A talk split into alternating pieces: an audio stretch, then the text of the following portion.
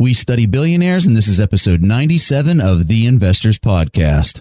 Broadcasting from Bel Air, Maryland, this is the Investors Podcast.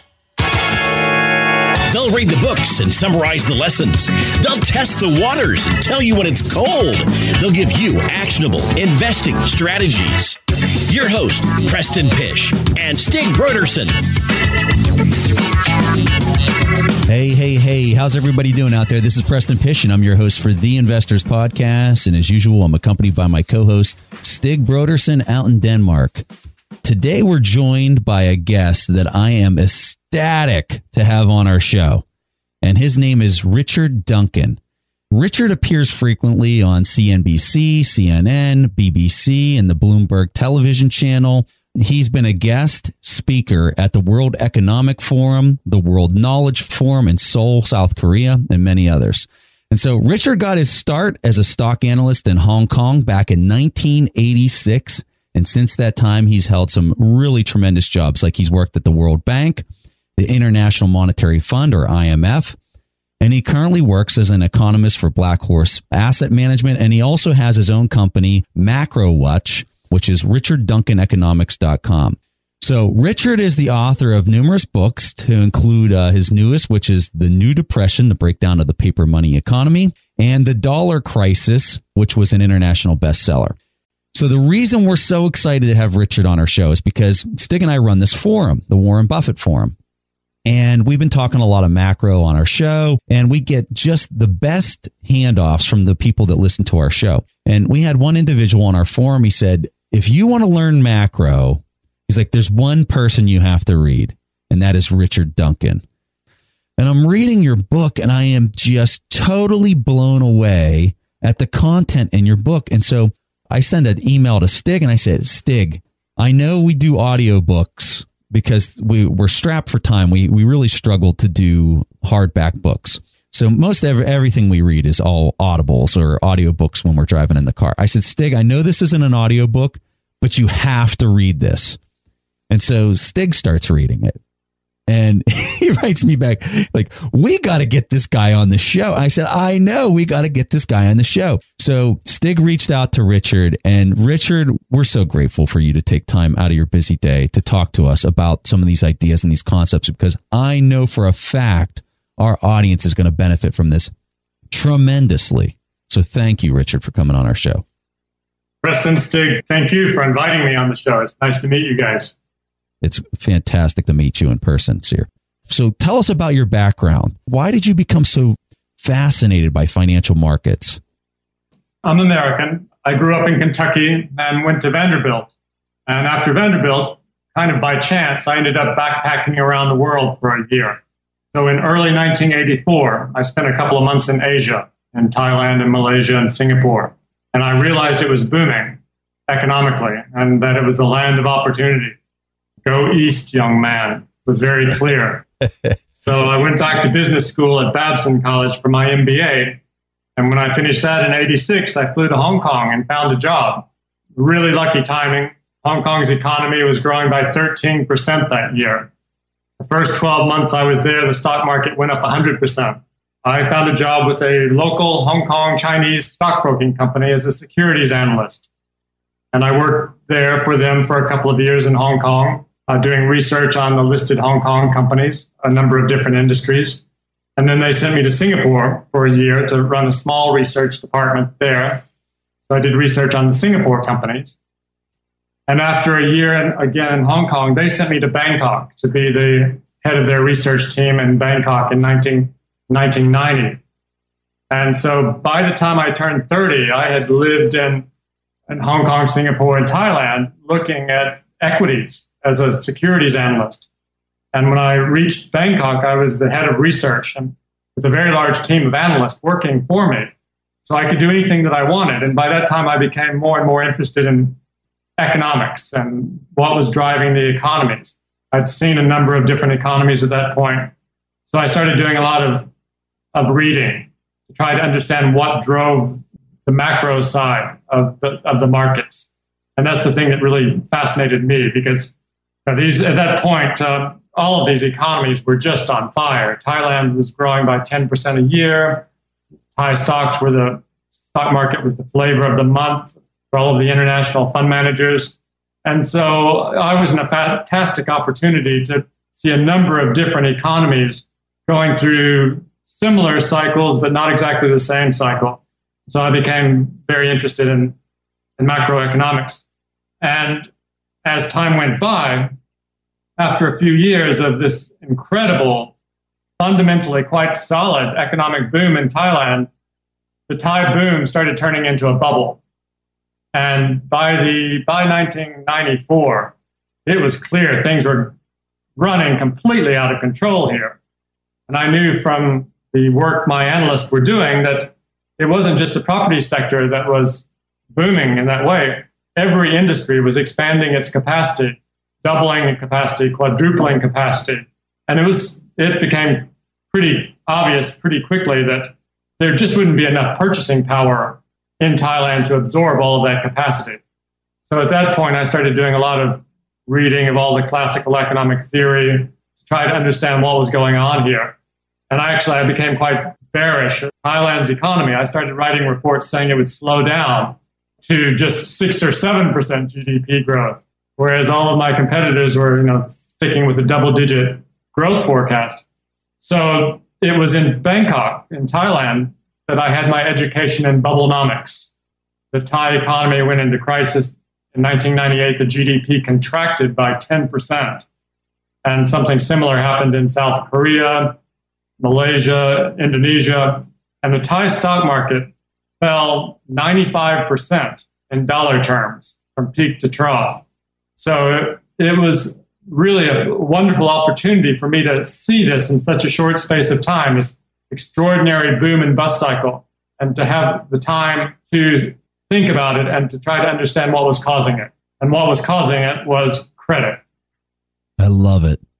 So that's your background. So now it all makes sense why you were so immersed into this and trying to understand it because of your firsthand experience of, of seeing all that. So here's the thing that this episode is really titled around China and understanding the credit growth and everything that's going on in China right now, because that's a huge hot item. But before we get there, we really have to start off understanding the dollar and a little bit of a history lesson. So we've asked Richard to really kind of go into depth and talk us through this history lesson of the dollar and what has created the circumstances for what we're seeing that's happening globally and more importantly what's happening over in China right now. So we're getting to that. We're getting to present day China, but we're not getting there right now. We're going to start off with a history lesson and Richard's going to we're going to sit back, we're going to put our mics down, Stig and I, and we're just going to listen with you in the audience on what uh, Richard's about to teach us. So he's going to start off back in 1968 when the US came off the gold standard? What I realized watching the Thai economy boom and bubble and then bust was that the thing that was driving it was an enormous amount of foreign credit coming into Thailand and going on deposit in the Thai banks. And that led to rapid deposit growth. So the banks had all of the deposits and they had to lend out these deposits in order to earn money so they could pay interest on the deposits So that forced very rapid credit growth. And so I started thinking about where all of this credit, foreign credit, was coming from. I had studied economics and literature at university, both. I enjoyed the literature and I did the economics because I wanted to have a job one day. But so I, I'd always enjoyed reading. And when I was traveling around the world, I read more and more history books.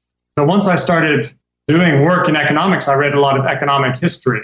And what I realized was, well, the economy, the global economy now works in a completely different way than it did under the Bretton Woods system. The Bretton Woods International Monetary System was set up after the end of World War II. The, our side won, and they tried to recreate something very similar to the gold standard in the Bretton Woods system. Now, this may sound a little dull initially, but it's very important to understand how the gold standard used to work. Let's go back, for example, 150 years ago. If England had a big trade deficit with France, then England's gold would literally have been put on a ship and sent over to France to pay for the deficit. And since gold was money, the only money, basically, England's money supply would have contracted very sharply. And so they would have had less money. They would have gone into a severe recession. Unemployment would have gone up, and they would have had deflation. And the opposite would have happened in France. France would have had more gold, their credit would have expanded, their economy would have boomed, and they would have had more inflation. So pretty soon, the rich French would start buying more cheap English goods, and the poor unemployed English would stop buying so many expensive French goods, and trade would come back into balance. Big trade imbalances were impossible. That's the way international trade worked. And this is, and I'm sorry to interrupt, Richard, but this would be completely based on the fact that the conversion rate from that paper currency to the gold would remain fixed. Because if they would manipulate that, then that would cause more wrinkles. But we're assuming that that ratio that the banks would hold, call it 30% backing, gold backing, would remain intact between both countries, just for our simplicity of our example here. Is that correct? That's right. In those days, governments didn't create paper money. The banks would sometimes issue paper money, but the paper money just represented so much gold. When World War I started, all of the European countries went to war with each other, and they didn't have enough gold to fight the war in 1914. So that's when they went off the classical gold standard. And all of the European governments started printing a lot of paper money that they needed to use to finance all of the government bonds all of the government deficit spending that they were using to fight the war, to buy war material, feed the soldiers. So all of the paper money created during World War I and all of the government debt issued during World War I, that created a worldwide global economic boom called the Roaring Twenties. And the 20s, by all accounts, were fun, but in 1930, all of the credit couldn't be repaid, and the international monetary system collapsed international banking system collapsed, global trade collapsed. The policymakers at that time believed in laissez faire and capitalism. They really had no idea what to do. And so everything collapsed. The world went into depression. Depression lasted 10 years. During that time, Germany took over Europe. Japan took over most of Asia. World War II started. And at that point, the depression still going on, at that point, then the United States government increased US government spending not by 9%, not by 19%, not by 90%, by 900%. And that extraordinary increase in government spending ended the Great Depression. And when the war was over, England and the United States tried to create a, something quite similar to the gold standard. The problem was at that point, our side had all the gold. And you can't trade in a world where only one side has all the gold. So they created the Bretton Woods system, in which dollars would serve as the new international currency, but the dollars would be backed by gold at $35 an ounce. And other countries, if their central banks accumulated dollars, they had the right to convert those dollars into US gold at $35 an ounce. And that was the system from 1945 up until 1971. But during the 60s, the US started spending too much money on the Vietnam War abroad and on social welfare programs, President Johnson's Great Society programs at home. And US banks and corporations started investing a lot of dollars, particularly in Europe. So a lot of dollars left the United States. They were accumulated by governments overseas, and those governments, abiding along with their right to do so, they converted those dollars into US gold. And so during the 1960s, the US lost half of its gold reserves. And by 1971, there were four times as many dollars overseas as we had gold available to convert it into.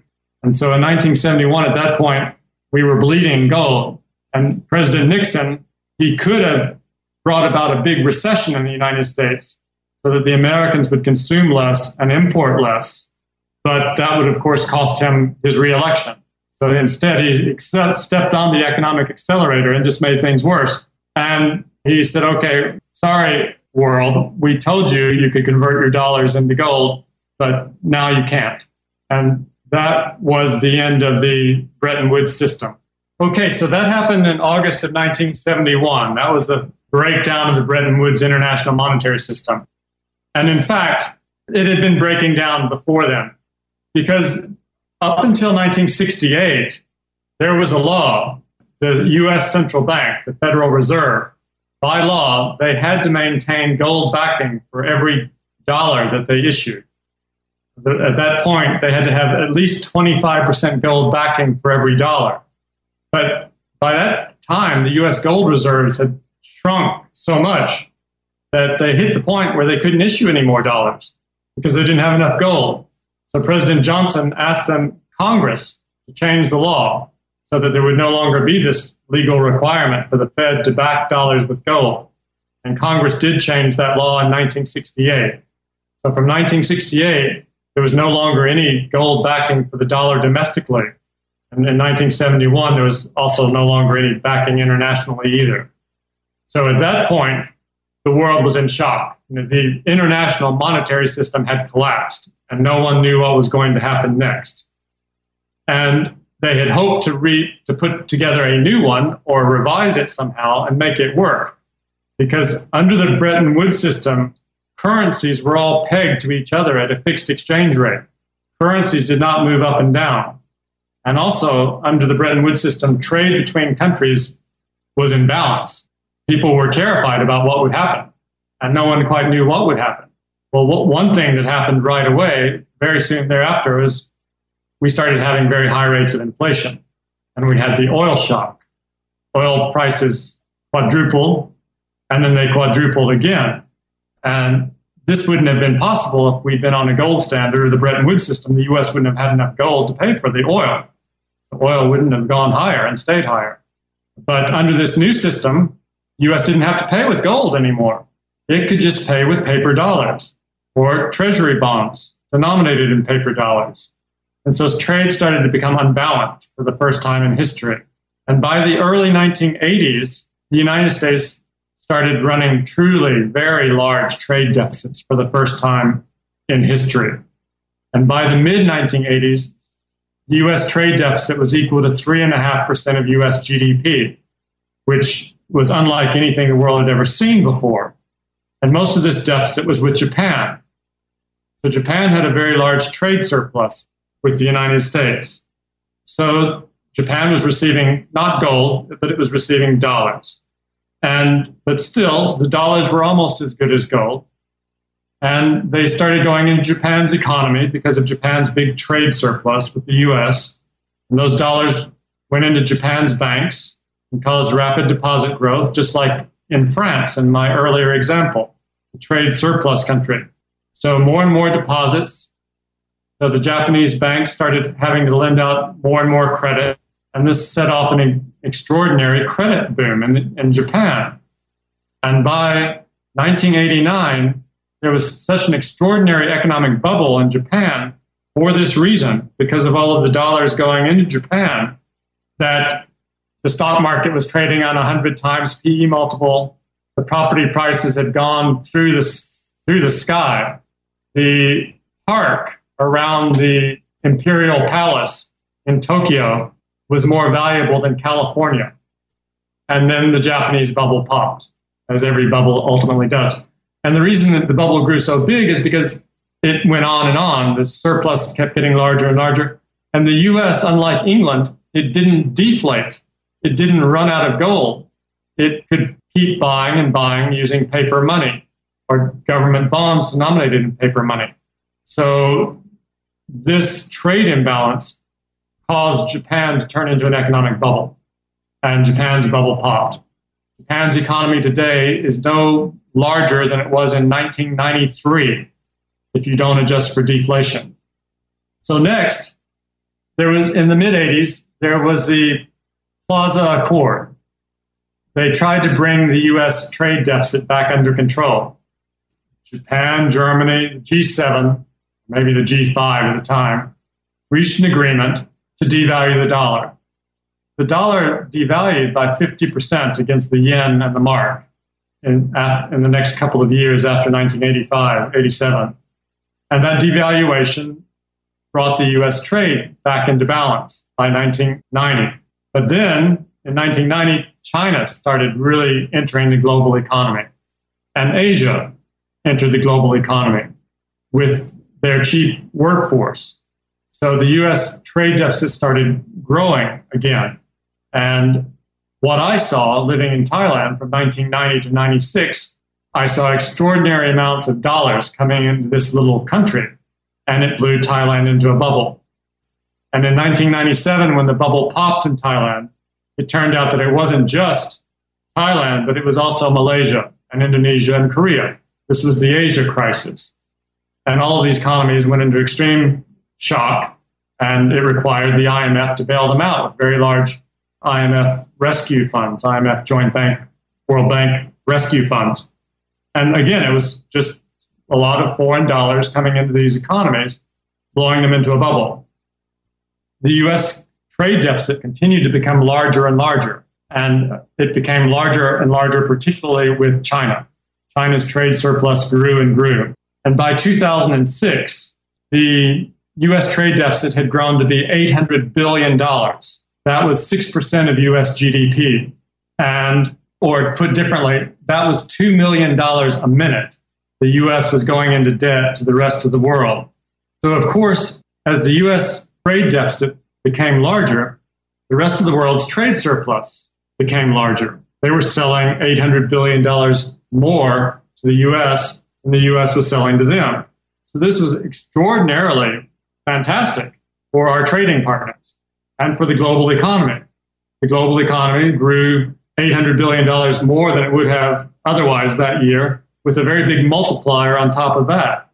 So the system that came after the Bretton Woods system, there was no new international conference that decided on a new international monetary system. They could never figure out how to make it work. So what came afterwards, it just evolved, you could say naturally everyone was free to do what they thought was in their best interest.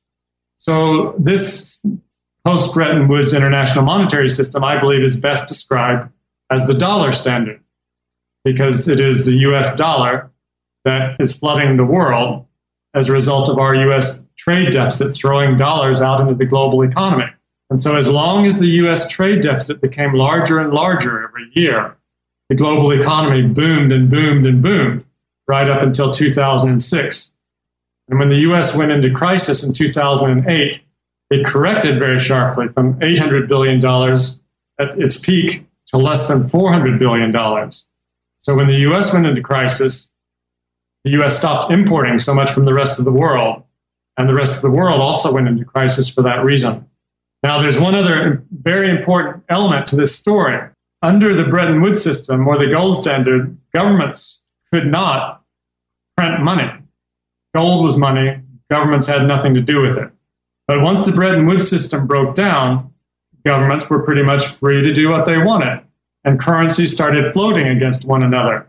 And it didn't take our trading partners very long to understand, for instance, the Japanese central bank could print the yen from thin air and use that money, the yen, to buy the dollars coming into Japan to hold down the exchange rate.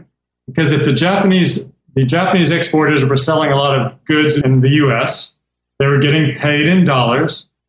They took the, the dollars back to Japan. They wanted to convert them into yen so they could spend them at home. But if they'd done that in a free market, the yen would have appreciated very radically, and that would have killed Japanese exports and the economy. So the central bank intervened. They printed yen they used the yen to buy these dollars at a somewhat fixed exchange rate to hold down the value of the yen. And so, in this way, the Japanese exporters could convert their dollars into yen and spend them on anything they wanted. But the Japanese central bank ended up buying what turned out to be eventually more than a trillion US dollars that the Bank of Japan obtained by printing money from thin air and buying the dollars. These were Japan's foreign exchange reserves. And once the Bank of Japan I'm using Japan because they did it first in the 80s. Once the Bank of Japan had accumulated a trillion US dollars, well, they, they had a few choices. They could have buried it under Mount Fuji. They could have burned this trillion dollars, or they could have taken the trillion dollars and invested in US dollar denominated assets like US government bonds and corporate bonds and stocks and the Rockefeller Center and golf courses all over Hawaii. And that's what they did. So this was paper money creation on a previously unimagined scale, starting in the 80s, but growing exponentially ever afterwards, more or less exactly in line with the US trade deficit. But they've still, to this day, they have a very large trade surplus with the US and the world. But the trade surplus is not owned by the government. That money is not owned by the government. The manufacturers get to keep all the trade surplus money. It's the Bank of Japan only keeps the dollars that they buy by printing money. So these were Japan's foreign exchange reserves, and they still have them. But later on, China surpassed Japan as the largest exporter to the US and largest trade surplus with the US. When the Berlin Wall fell in 1989, the United States reconsidered its relationship with China. Up until then, China had been a communist Cold War enemy, and we didn't trade with China. But after communism started collapsing, the idea was okay, let's let them sell us some stuff and maybe they'll become capitalist. So in 1990, China didn't have a trade surplus with the US. But it didn't take long for China's trade surplus to grow and grow and grow and explode. It became enormously large. Last year, China's trade surplus with the US was $370 billion, a billion dollars a day. So here you have another story, you know, the same story again. Chinese manufacturers sold their goods in the United States. They received dollars. They took the dollars back to China more and more and more of them. They wanted to convert them into Chinese renminbi or yuan. But if they converted all of those renminbi into yuan, into dollars, Chinese currency would have quadrupled in value. And that would have stopped China's export machine and stopped China from growing. So China's central bank, the PBOC, the People's Bank of China, they began printing money from thin air and they bought all of these dollars coming into China. So when the Chinese exporters converted their dollars into renminbi, Bank of China bought them at a fixed exchange rate, so the currency wouldn't appreciate. And so, by any definition of the word manipulation, this was manipulation of their currency. They kept their currency from appreciating. If they had not done this, the Chinese currency would have appreciated extraordinarily and their trade surplus would have stopped growing. So, in this way, China accumulated $4 trillion worth of foreign exchange reserves by printing the equivalent of $4 trillion worth of Chinese yuan. And it wasn't just China and Japan, but many of the other countries around the world that we trade with did the same thing. So total foreign exchange reserves grew to $12 trillion in total. And what that means is that the central banks of our trading partners printed $12 trillion from thin air. Just between the year 2000 and 2014, it went from 2 trillion to 12 trillion. So that's $10 trillion of fiat money creation in a 14 year period. This was fiat money creation on a scale Adam Smith would have found completely unimaginable. Let's take a quick break and hear from today's sponsors. Don't just ride the index, seek to outperform it with Fidelity Active ETFs. Learn more at fidelity.com slash active ETFs. Before investing in any exchange traded fund, you should consider its investment objectives, risks, charges, and expenses. Contact Fidelity for a prospectus and offering circular, or if available, a summary prospectus containing this information. Read it carefully. While active ETFs offer the potential to outperform an index, these products may more significantly trail an index as compared with passive ETFs. Fidelity Brokerage Services LLC member NYSE SIPC. Our friends at Corient provide wealth management services centered around you. Corient's goal is to exceed your expectations and simplify your life. Corient has been helping high achievers just like you enjoy their lives more fully, preserve their wealth, and provide for the people, causes, and communities they care about. They're one of the largest integrated fee only US registered investment advisors, and Corient has deeply experienced teams in 23 strategic locations. They have extensive knowledge spanning the full spectrum of planning, investing, lending, and money management disciplines. The teams at Corient put the collective power of their expertise into building you the custom wealth, investment, and family office solutions that can help you reach your holistic financial goals, no matter how complex they may be. Real wealth requires real solutions. For more information, speak with an advisor today at corient.com. That's spelled C O R I E N T.com. That's corient.com. When Rainn Wilson had a great idea, he turned to AT&T Business. They assured him no matter how out there his idea may be, they had his back. So he came up with this, a talking pillow designed to put you to sleep, backed by a reliable network and the only network with built-in security controls. And thus, Sleep with Rain was a hit. Take your business to the next level at business.att.com. That's business.att.com. All right, back to the show. And Richard, it seems like all these problems, well, it's partly they stem from the expansion of credit, but also stems from the account deficit in the US. So would it be correct to say that if the Americans would spend less money and then transition into having a surplus instead of a deficit, US could basically just turn the tables and the US could start to manipulate their currency the same way as the Japanese and the Chinese is that a I wouldn't call it a solution because clearly this is a, a currency war. But do you see what I'm going with this? Would that be the best way of fixing the problems with currency manipulation from the US? That's a very important idea to think about. Let me just conclude on that last point, though, that once China had accumulated the $4 trillion of foreign exchange reserves, on, on as they accumulated it, they bought more and more US dollar denominated assets like treasury bonds and corporate bonds and stocks. And so that pushed up the, the price of the US government bond. And when the bond prices go up, the yields go down. So the interest rates went lower and lower and lower. And also because the Chinese goods were made with $5 a day labor, they were very ex- inexpensive. So we had disinflation. The inflation rates went lower and lower and lower, and interest rates went lower and lower and lower. And total foreign exchange reserves in the world grew to $12 trillion through fiat money creation. Now, not all of these reserves were US dollars, but I would say 75% of them were. The other trade deficit countries like England would have also, so there would have been pounds in the foreign exchange reserves.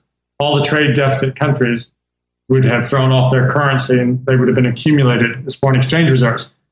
So, this massive amount of investment of these foreign exchange reserves back into the United States, that blew the US into a bubble.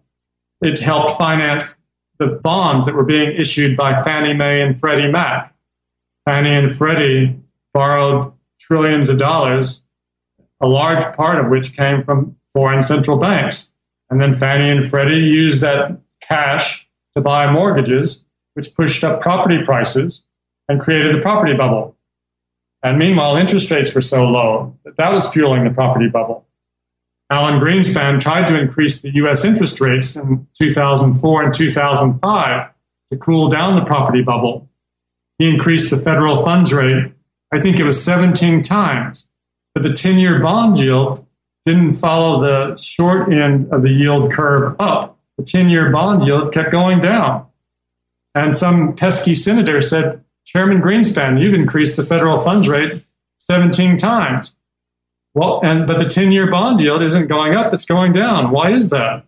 Mr. Greenspan, I think, lied and said, I don't know. It's a conundrum. But he must have known that his counterparts in the other central banks around the world were printing a lot of money and buying US government bonds, pushing up their price and pushing down their yield.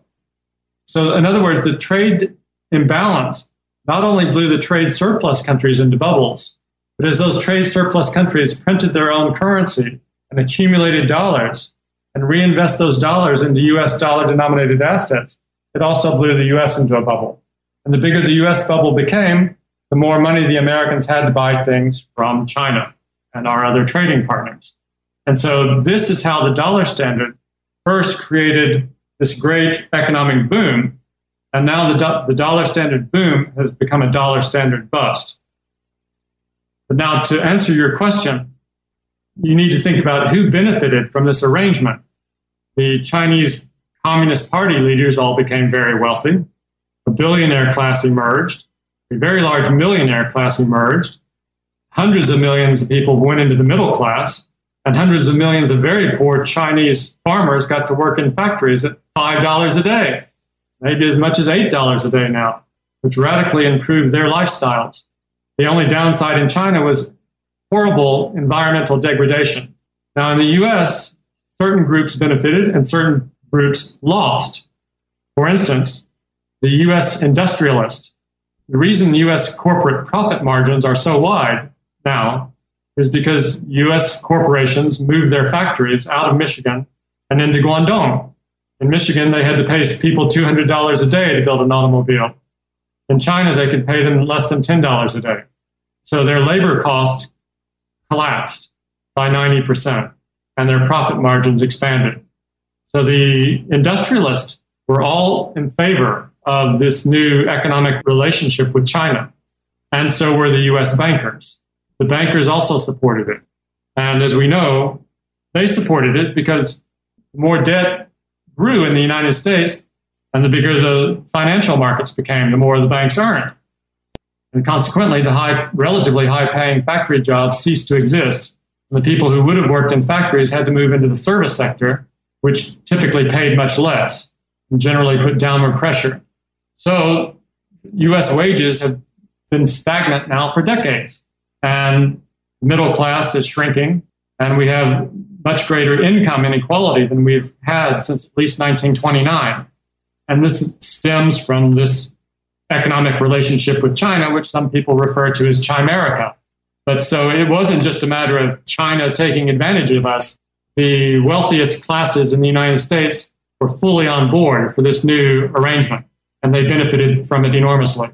So, Richard, I want to go back to this idea that you were talking about with Alan Greenspan in like 2005 ish timeframe, where you're saying that he was raising interest rates. He was raising interest rates as the Fed was trying to raise these rates, but they were remaining stagnant and not really going anywhere. And they were asking, why was this happening?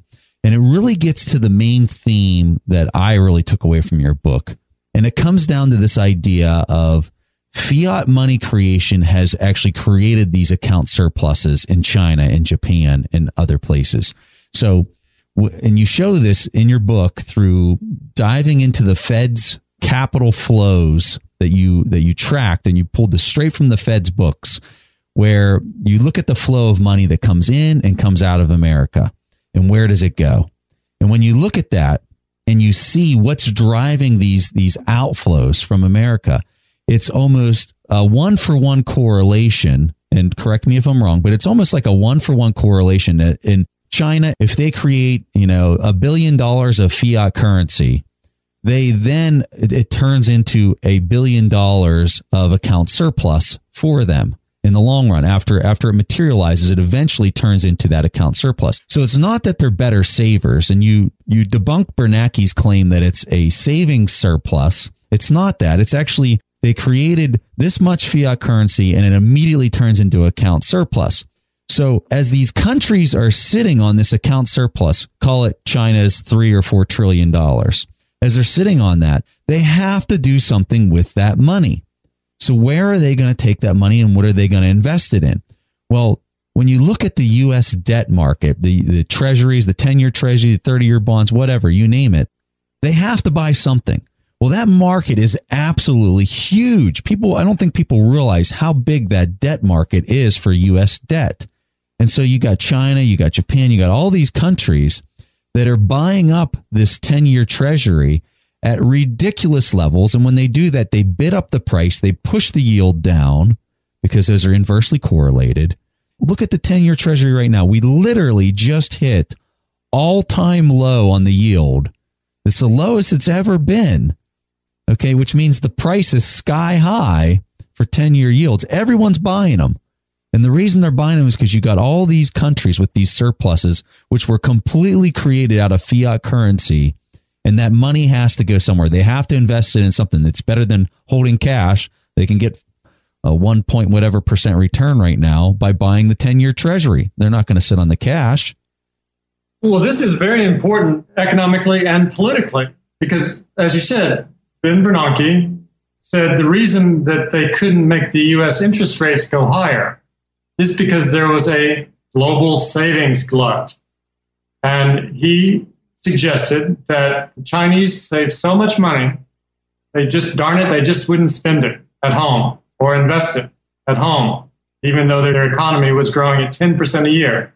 Couldn't find any place to invest in their 10% a year growing economy. And therefore, because there were a million Chinese people, how can we control them? How can we make them not save? Therefore, there's nothing we can do about this global savings glut that's pushing down US interest rates and creating the US property bubble in the United States. But that's so untrue. He must have understood what really was happening because it wasn't the millions of 19 year old girls working in Chinese factories earning $5 a day who saved all of their $5 a day after expenses and bought US Treasury bonds with it. If it had been, there wouldn't have been anything we could have done about it.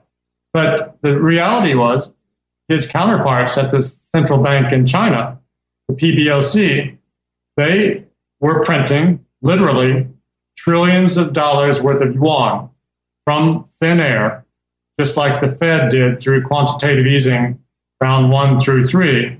It's exactly the same story. And with that yuan, they bought the dollars. And that's where the savings came from. They, the central bank saved this money by printing it from thin air. If printing money is savings money, then yes, there's a global savings glut. It's not a savings glut, it's a global money glut. It's a global paper money glut that was running out of control that blew the US into a bubble. And Bernanke must have known that. But we could have stopped the PBOC from printing trillions of dollars worth of yuan and buying dollars and buying US Treasury bonds with them. It would have only taken a few phone calls and a few threats of trade tariffs, and that would have stopped. So, does that mean, Richard, and you just briefly mentioned it, that it would just take a few phone calls to stop this currency manipulation? Is, is that what you're saying? That it would be the solution?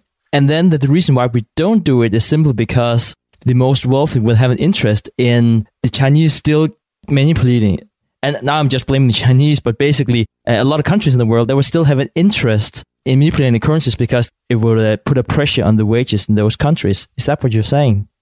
Well, so to be more fair than I have been, the story is somewhat more complicated than I've painted it to be. Other people in the United States or other groups who benefited, first of all, the US government benefited from this arrangement because it didn't, after a few years the 1980s, they realized that by having a trade deficit, that meant other countries would have a surplus and they would accumulate this surplus as dollars and have to buy US Treasury bonds with the dollars they accumulated. And so that would make it very easy for the US government to finance a very large budget deficit at very low interest rates. So this benefited the US government by holding down US interest rates making it very easy for the US government to run increasingly large budget deficits. And on top of that, it also turned out to be very helpful in terms of promoting US foreign policy initiatives. When you have a 200, 300 billion dollar a year trade deficit with China, it's incredible how much more friendly China becomes and how much more willing China is to look the other way. You can buy a lot of Chinese cooperation on foreign policy initiatives particularly the ones outside of Asia, when you have such a massive trade deficit with China. So, in many ways, the United States was obtained numerous benefits from this arrangement. The government, the State Department, foreign policy initiatives, lower interest rates, and lower cost of consumer goods. So every American consumer benefited from the lower cost of imported consumer goods. And potential home buyers benefited from the lower interest rates. But the factory workers lost their jobs and wages stopped rising. The middle class started shrinking and we deindustrialized and income inequality grew. Let's take a quick break and hear from today's sponsors. Hey guys, do you ever wonder how investors like Peter Thiel have Roth IRAs worth billions? Many do more than just save a portion of their income, invest it in the stock market, and cross their fingers and hope it grows enough to retire on. The secret is they use something called a self directed IRA, which has all the tax advantages we love, but with a twist.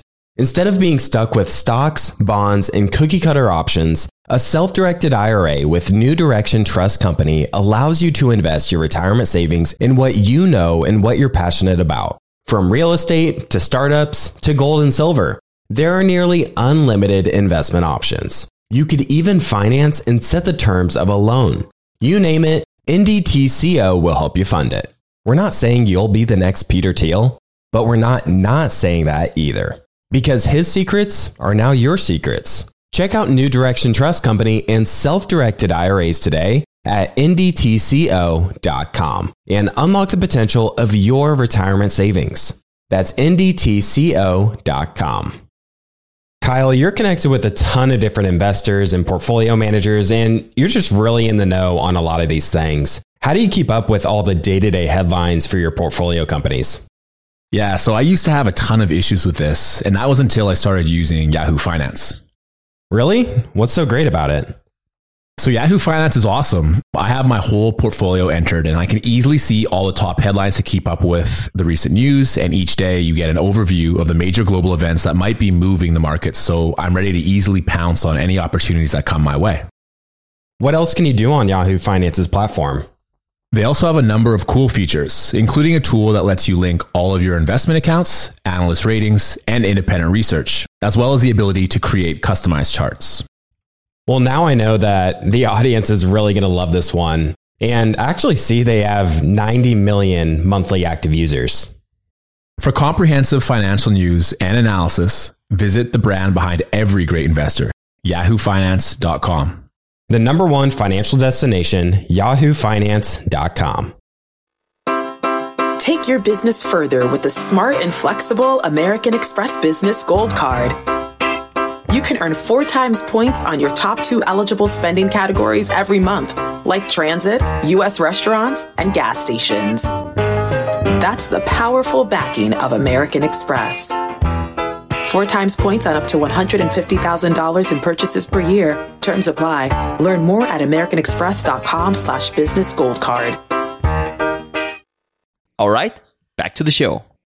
So, Richard, I got uh, just kind of a transition into more current conditions in China. So, when we look at what we're talking about as far as them uh, in China adjusting their fiat currency, which created this this surplus and created enormous growth in China for the last 20 years, call it. But in the last credit cycle, you've seen China kind of develop a different tactic in order to produce the so called growth numbers that we're seeing over there.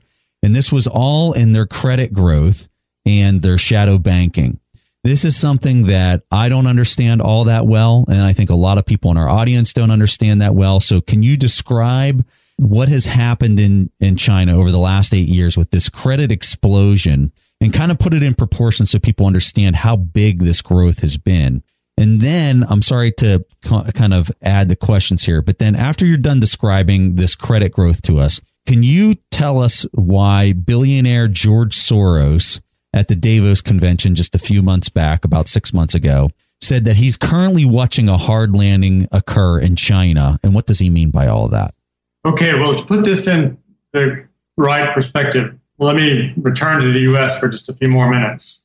Once the Bretton Woods system broke down, that removed all the constraints on how much credit could be created in the US. Back when we were on the gold standard and gold was back, money was backed by gold, that really constrained how much credit could be created. So, for instance, total credit, which is the same thing as total debt, two sides of the same coin, Total credit first went through $1 trillion in 1964. But by 2007, US credit had expanded 50 times to $50 trillion. So from 1 trillion to 50 trillion dollars of credit in just 43 years. And that explosion of credit drove the US economy. It drove the global economy. It created the world we live in. The credit growth drove the economic growth.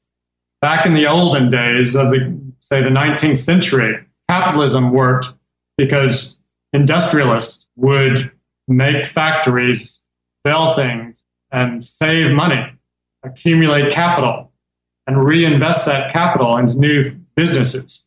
And it was slow and hard, but the, they accumulated capital, and it was savings and investment that drove the economic process. That's why they called it capitalism.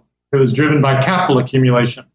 But in our age, this post Bretton Woods world of paper money creation, it doesn't work like that anymore. Our world is not driven by saving and investment. It's driven by credit creation and consumption, and credit creation and consumption. And the more credit we create, the more the economy grows and the more people have to spend. And that drove the US economy for decades. But in 2008, all of that credit couldn't be repaid. So as long as US credit was expanding very rapidly, the Americans bought more. And so the rest of the world could sell more. And so they grew. And this ushered in globalization. And China was the main beneficiary of this. China's economy in 1990, it was the 11th largest in the world. It was only something like 7% the size of the US economy. But by 2014, it had become not only the second largest economy in the world, but it was 60% of the US economy in size. In 2007, US credit grew by just that one year alone, US credit grew by $5 trillion. But at that point, it was such a bubble, the Americans couldn't repay the credit. All of the investment banks were leveraged 30 times. Everything imploded. All the credit was cut off. The whole thing came very close to complete collapse, and credit didn't grow at all the next year. So US imports contracted very sharply. Chinese exports contracted very sharply. 20 million Chinese factory workers had to go home and work in the countrysides in agriculture once again. And so they, the Chinese at that point, had to step on the accelerator and they increased credit in China. They started rapidly expanding credit in China. So between 2009 and last year, bank loans, total bank loans in China tripled just in five years. And on top of that, all kinds of new shadow banking lending occurred on a very aggressive scale. And this created, they were investing in new bridges and new highways and new airports, plus building new factories of every kind imaginable.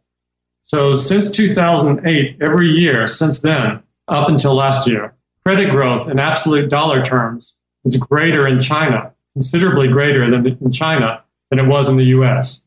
So it, it surpassed the US. The US credit growth had been driving the global economy, had been driving the US and China and Chimerica and the whole world. But in 2008, that blew up, and China took over the leadership role in terms of credit growth. And not just credit growth, but also in absolute dollar terms, China's economy has been growing more than the US economy has since 2008. You know, we always have known for a long time that they've had very rapid GDP growth, 10% a year in percent terms, but not in dollar terms, not in absolute dollar terms. The US economy was always growing much more in dollar terms than China's economy was, but no more. So China had this explosion of credit for the last several years. They built more and more factories of every kind and resulting in more and more production and more and more excess in industrial capacity that's unnecessary. So, one well known example is in three years 2011, 2012, 2013, over that three year period, China produced more cement than the United States did during the entire 20th century. I mean, that's unfathomable. And I, I know people have seen these videos of the uh, of the ghost cities over in China, and we'll put up a video of this into our show notes. So if you've never seen this, you need to watch this. Go to our show notes and watch this. Where entire cities were cemented, if you will, and put up, and there wasn't a soul living in them. There was nobody. Do those still exist over there, or are these are these ghost cities still prevalent? Here well, yes. I mean, let's think about this. So if they do the same thing for the next three years, then once again, of course, they'll be producing as much cement again as the U.S. in the entire 20th century, and the next three years, and the next three years. But if they only produce that much, there'll be zero percent growth in cement. That will just be no growth. That's just flat. That's not creating any economic growth. So the problem is, is they are drowning in cement and steel and every other imaginable product you can make in a factory. And so they have extraordinary excess capacity across every industry just on a mind boggling scale. Consequently, the prices of all the products that all of these factories produce, they are crashing. And so the companies producing them are not profitable and they are unable to repay their bank loans. So their non performing loans in the banks, in reality, must be exploding, even though it doesn't appear that way. And meanwhile, China is trying to flood the world with steel and cement and everything else that you make in a factory. And the rest of the world economically is just too weak to be able to continue absorbing all this Chinese production. So the world is not economically strong enough to keep absorbing more and more Chinese goods every year. And within China, the wages are so low. I would say less 70% of the people in China earn less than $10 a day. The median personal disposable income per person is $8.13 a day. You can't buy a lot of stuff if your disposable income is $8 a day. So, how many half a million dollar condos are you going to buy? How much cement can you actually buy? How many tennis shoes and televisions can you buy? So, there's not enough purchasing power within China to factory workers don't make enough money to buy the things that they're producing. And in the past, that was okay because they just sold everything to the United States. But now the Americans are in trouble and they can't keep buying more and more Chinese goods, and no, no one else can either. And at this point, their strategy, their economic growth model was based on export led, investment driven growth. But now their exports can't grow as they did in the past. The more they invest, the more money they lose. So their economic growth model is in crisis. Last year, China's exports actually dropped. And when China's exports drop, then China's imports drop. So we're told that last year China's economy grew by more than 6.5%, 6.7, 6.9%. And maybe it did, maybe it didn't. You know, if you build enough ghost cities, you can make the economy grow. I mean, there's certainly no question China's economy has been completely transformed over the last 25 years. Shanghai now looks like the Emerald City in The Wizard of Oz. It's quite amazing. But it doesn't matter how much China's economy is growing as far as the rest of the world is concerned.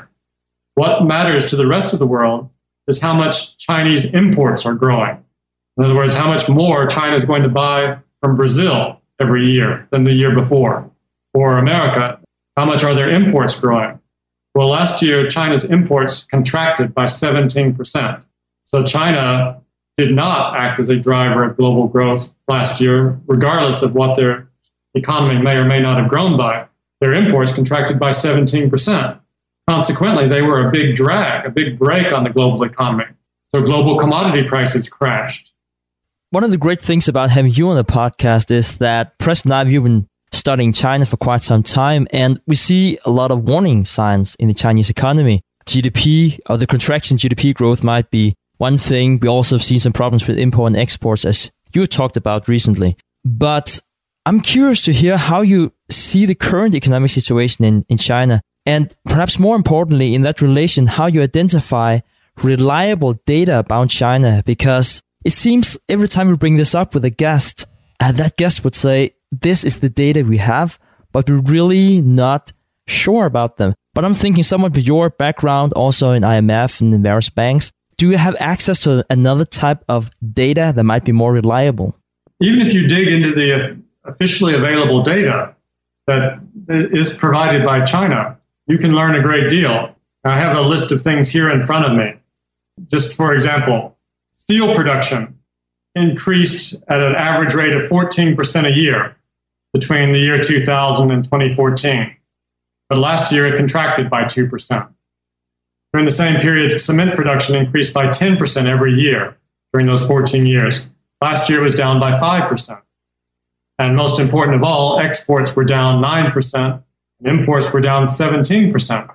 So those are the official statistics, and it's showing recession across all of those areas. It's not clear where the growth is coming from that adds up to six and a half or seven percent GDP growth that was reported. So you can you can look at even the official statistics, but the most important one, again, for the world is the import growth. And you can check that because the other countries are reporting it as their export growth. You can verify that through external sources. The thing that everyone focuses on is that GDP number and they're looking at it, well, you know, they're saying that this is what it is, but you're just like, well, let's let's dig into the numbers beneath that. And more importantly, let's look at the change that's occurred. So if they've been doing 10% every year for the last eight years, now all of a sudden the number's negative, and it's and it's like that across the board as we look at all these different metrics. That's pretty profound. That's something that really for me tells a story. So whether you actually know what the exact number is or not i think the thing that's more important is looking at that change in the tide is the is the tide going in or is it going out and at this point it really seems based on all those metrics that you just quickly throw it out to us that it's starting to go out my question would be this what would be something that could turn this around? Like, how could they revive their economy so that they could start growing and, and basically turning all those numbers back into the green again? What could the government do at this point, or can't they do anything?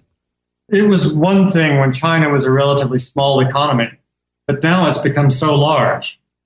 It's the second largest in the world. US GDP is $18 trillion a year. China's GDP is getting close to $11 trillion a year now.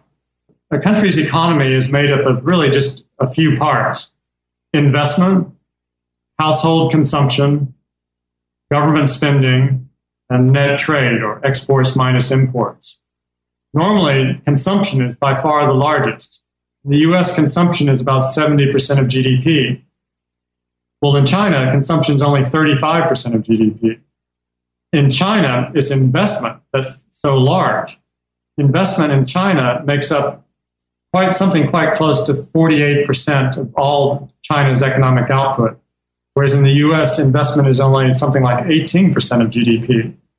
So in China, every year, last year, China invested, I don't have the numbers in front of me, but something like four and a half trillion dollars, whereas the US invested something like $3 trillion.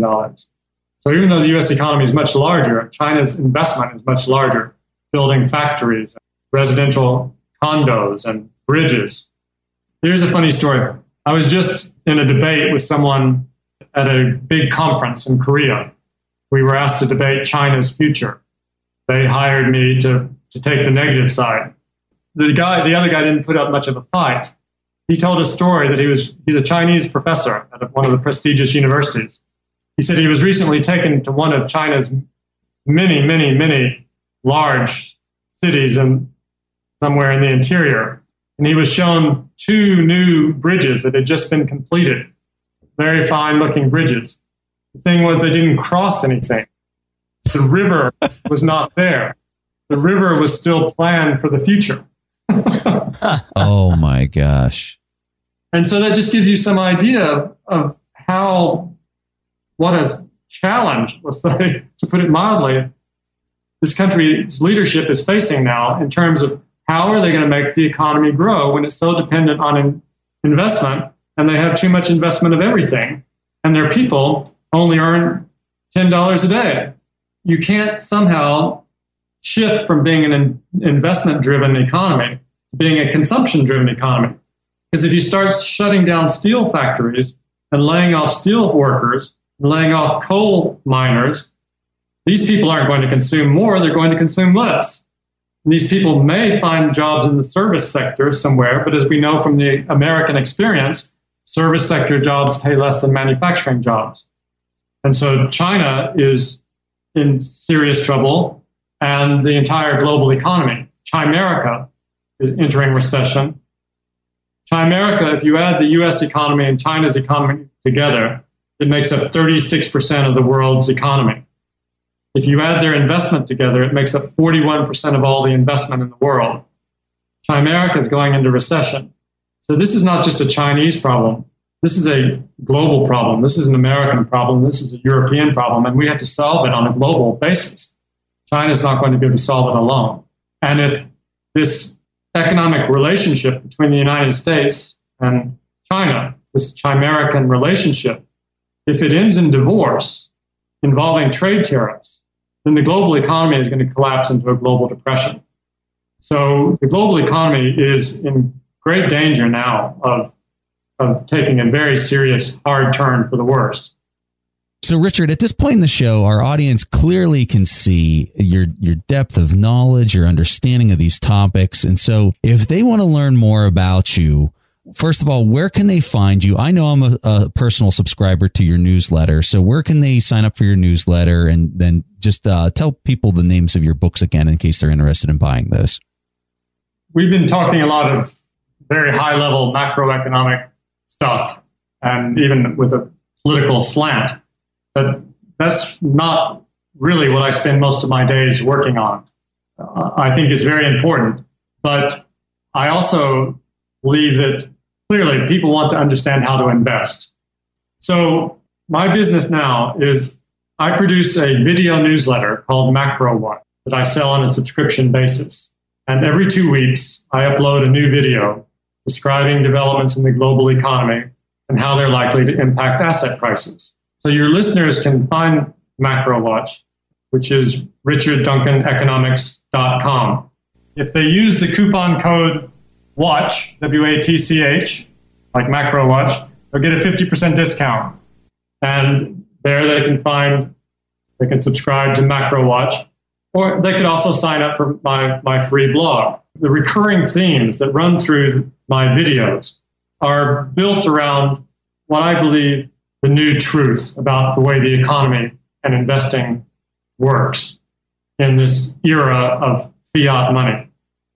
Richard, thank you so much. This episode was just phenomenal. This is amazing information. And I know that people are probably going to go back and listen to this over and over again to try to capture all the nuggets that you put out there. So thank you for your time. And we just really appreciate that. So thanks for joining us. And that's all we have for you this week. Thanks for listening to the Investors Podcast. To listen to more shows or access to the tools discussed on the show, be sure to visit www.theinvestorspodcast.com. Submit your questions or request a guest appearance to the Investors Podcast by going to www.asktheinvestors.com. If your question is answered during the show, you will receive a free autographed copy of the Warren Buffett Accounting Book. This podcast is for entertainment purposes only. This material is copyrighted by the TIP Network and must have written approval before commercial application.